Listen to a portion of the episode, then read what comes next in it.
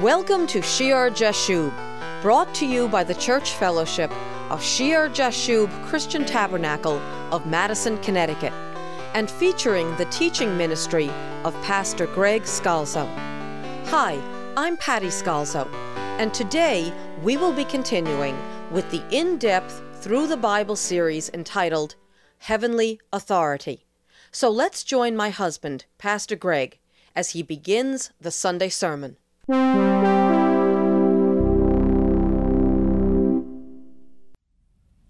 As we pick up the series on heavenly authority today, I'll read from Luke chapter 6 and verse 1.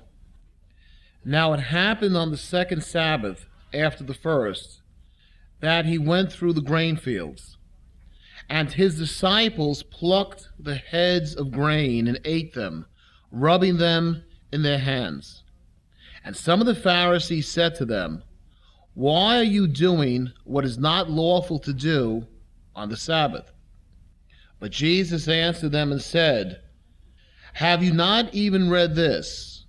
What David did when he was hungry, he and those who were with him, how he went into the house of God took and ate the showbread, and also gave some to those with him, which is not lawful for any but the priests to eat.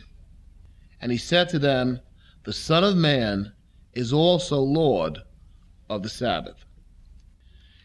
In this section, the disciples are hungry, and they take the grain, and they're eating some grain as they walk along in the field. They rub them in their hands, they get the kernels out, and they are rebuked by the Pharisees for doing this on the Sabbath day.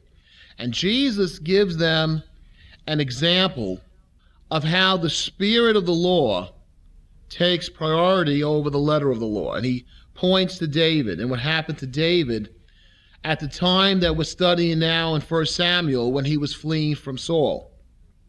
And he uses the example of how this anointed one with his men were allowed to eat the showbread that was meant for the priest. Now, the showbread, or the consecrated bread, sometimes it's called the holy bread, it was the bread that was placed in the tabernacle.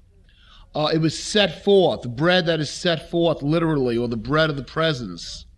They were 12 loaves, 12 loaves of fine bread made with fine flour and they're placed on the gold table in the tabernacle every Sabbath, symbolizing God's continual presence, symbolizing his provision for his people. Some sources say it was every day. Um, in Leviticus chapter 24 and verse 5, uh, and you shall take fine flour and bake 12 cakes with it. Two tenths of an ephah shall be in each cake. You shall set them in two rows, six in a row, on the pure gold table before the Lord. And you shall put frankincense on each row, that it may be on the bread for a memorial, an offering made by fire to the Lord. Every Sabbath he shall set it in order before the Lord continually, being taken from the children of Israel by an everlasting covenant. And it shall be for Aaron and his sons, so the priests. And they shall eat it in a holy place, for it is most holy to him from the offerings of the Lord made by fire, by a perpetual statute. Uh, in Exodus chapter 25 and verse 30, and you shall set the showbread on the table before me always. It was to be there all the time, a continual reminder of the, of the provision of God brought by the offerings of the people. We're told, I believe in Chronicles, that the Levites would bake it and then they would place it out, these 12, obviously symbolizing the 12 tribes. They would have on the rows even perfume to make a pleasing aroma. And these 12 loaves, these 12 cakes of bread, would be placed there and then they would be replaced, and the ones that were taken off were meant for the priests, Aaron and his sons, to eat. Jesus uses the example. He here, as the anointed one with his disciples, he's in a very special service for the Father. He is the Lord of the Sabbath. That takes preeminence. And he shows them another one. He is the anointed one, the Messiah, the son of David. And he points back to David. He reminds them of how David, with his men, how they were allowed to eat the bread that was meant for the priests, and how the human needs of God's workers is more important than the legalistic keeping of the law. And they're really not doing any regular work, are they? Jesus' disciples are not actually harvesting, they're not making money, they're not working in customary work. They're simply taking a few grains and eating it because they're very hungry, doing God's work. And the Pharisees are being very petty, trying to catch them on a legalistic ground. And you see here the contrast between legalistic religion devoid of the Spirit institutional religion devoid of the Spirit versus those serving God, spirit filled, to walk with God in His service. This is the one they're waiting for, the Messiah. And the best they can do is pick on the fact that His disciples, those helping Him, are eating some grain from the field on the Sabbath day. Obviously, taking the law and stretching it to a point it was never meant to be stretched to. And Jesus shows them how the law declares that bread, that show bread, that bread of the presence, that holy bread was meant only for the priests. And yet, David and his men, when they were fleeing, when they were hungry, they were allowed to eat of that bread. Let's uh, today. That's what we want to focus on is what happens in this account that Jesus is referring to, and it's in 1 Samuel chapter 21. 1 Samuel 21, and we'll start at verse 1. David has fled from Saul. Jonathan has warned him of Saul's serious intentions to kill him. There's no doubt about it now. He has had to flee the court. He's lost his home. We know he'll lose his wife. Saul will give it to another. He's lost his military position. Obviously, there's some young men that are still in his service that are with him that are close to him. He's lost the protection and the encouragement that he had when he was at the court from Jonathan. He's had to leave Samuel, and he's on his own. And remember where we started last time, what we're contrasting in this section is the reaction of Saul to God's anointed compared to the reaction of David to God's anointed.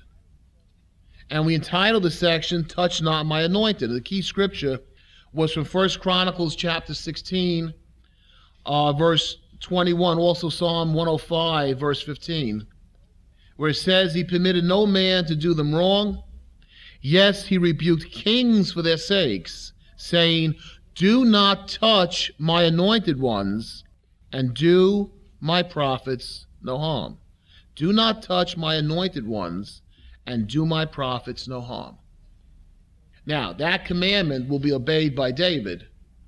And we've seen and we will see that Saul does not take it seriously. David flees from Saul's court to Nob. Nob is a small town that was allotted to the priests in the territory of Benjamin. It was just north of Jerusalem, about two miles. It seems that the tabernacle is now set up there um, remember, the ark had been in Kirjath Jearim. It will return to there. It will return to there. That's from where David um, takes it to bring it up to Jerusalem. But it probably is here in Nob at this time because in this section, chapter 21, the phrase before the Lord is said several times. Uh, and they would inquire of the Lord at Nob. And Ahimelech is the priest here, probably the high priest he's very likely the Ahijah that we had read about back in chapter 14. Remember in chapter 14, verse 3, when Jonathan defeated the Philistines, it says, Ahijah the son of Ahitub, Ichabod's brother, the son of Phinehas, the son of Eli, the Lord's priest in Shiloh, was wearing an ephod. And then it says down in verse 18 of chapter 14, and Saul said to Ahijah, Bring the ark of God here for at that time the ark of God was with the children of Israel. So this Ahimelech is the son of Ahitub, the son of Phinehas, the son of Eli. And we studied this back when we studied Eli and the curse that was placed upon his house because of his disobedience. So you have the high priest, you have the tabernacle, and that's where David flees to. And David is obviously afraid. He doesn't know quite where to go, so it makes sense that one place that would come to mind would be to go to the tabernacle, to go to the priests, and try to get some help there. Verse 1 of chapter 21 in 1 Samuel Now David came to Nob, to Ahimelech the priest. And Ahimelech was afraid when he met David and said to him, Why are you alone, and no one is with you? Ahimelech senses something's not right. Maybe he's afraid of Saul himself, knowing that Saul's gone mad. And when he sees David, David is Saul's ambassador, so to speak, and he's alone and he's maybe afraid because of that. Maybe he senses something from David's countenance. Uh, David obviously is afraid at this point, in shock over Jonathan's conclusive findings. And maybe that makes him afraid when he sees David alone. Maybe he knows something of the tension in the court. Whatever, he sees David and he's afraid. And he says, Why are you alone? Why is no one with you? Verse 2 So David said to Ahimelech the priest, The king has ordered me on some business, and said to me, Do not let anyone know anything about the business on which I send you, or what I commanded you. And I have directed my young men to such and such a place. Now, that would seem to be true that David had some young men that were still with him that he had waiting at some place based on the fact that what Jesus, we just read it in Luke, told us that he shared the showbread with the men that were with him. But the first part is clearly a lie. He's not on the king's business. He says, The king has ordered me on some business, and do not let anyone know anything about the business on which I send you. And that's how David is trying to explain the fact that he's all alone, he has nothing, and he's there before the high priest by saying, Well, Saul has sent me. And it's a lie. And a lie can gain a person temporarily the things they want. But in the long term, the sin of lying brings a terrible end. And this simple lie, so that Ahimelech would not question and not be any more inquisitive why David was alone, we'll see leads to a series of events that brings tragedy, terrible tragedy, to Ahimelech, to all the priests at Nob, to their families, to the entire town. This deception will have very tragic results by just simply saying he's on a secret business from Saul, rather than telling the priest he's fleeing from Saul because Saul wants to kill him. As always, we would greatly enjoy hearing from you. Our address is Shear Jashub, P.O. Box 518, Branford, Connecticut oh 06405. Though our P.O. Box is in Branford, our Sunday service is at the Memorial Hall on Meeting House Lane in Madison, Connecticut. Service is at 10 a.m., and the hall can be reached by taking I 95 to exit 61.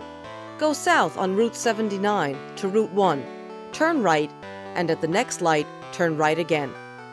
We pray the Lord Jesus blesses you as you grow in the knowledge of Him.